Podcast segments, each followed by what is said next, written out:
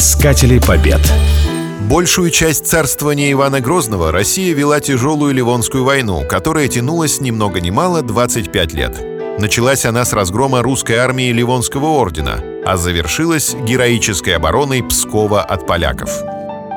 В 1576 году на польский престол был избран венгр Стефан Баторий, один из лучших полководцев своего времени. Он поклялся отобрать Ливонию у московского царя и присоединить к Польше. Во исполнение своего обещания в 1581 году Баторий двинул на Россию 47-тысячную армию, состоявшую из отборных европейских наемников.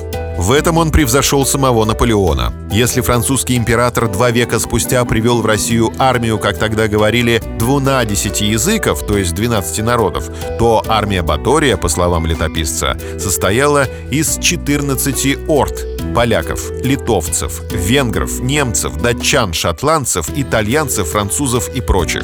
Вся эта силища двинулась на Псков, потому что Баторий придерживался принципа «бери, что ближе». Псков представлял собой чрезвычайно мощную крепость. В то время он превосходил по площади и населению саму Москву. В Пскове насчитывалось 7000 дворов против 6000 московских. Поляки были поражены размерами и красотой Пскова.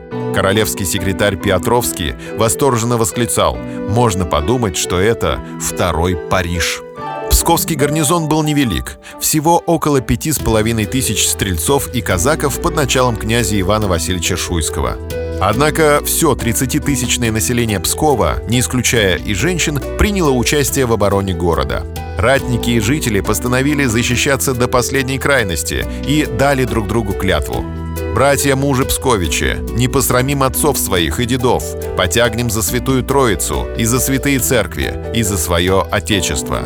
Этой клятве они остались верны до конца. Поляки подвергли город артиллерийскому обстрелу и даже сделали пролом в стене, но все их приступы один за другим заканчивались неудачей.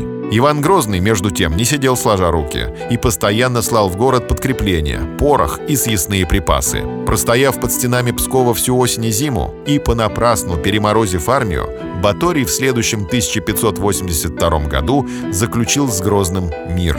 Воеводы, ратники и простые жители приняли решение в честь победы соорудить первого в России медного всадника – скульптурное изображение царя Ивана, восседающего на коне. До наших дней он не сохранился, но австрийский посол Вундерер в 1590 году восхищался этим памятником. Он также оставил описание изготовленного псковичами для Ивана Грозного царского трона из золота и слоновой кости, на котором можно было прочитать «Русскому царю и государю от благодарного Отечества». Искатели Побед.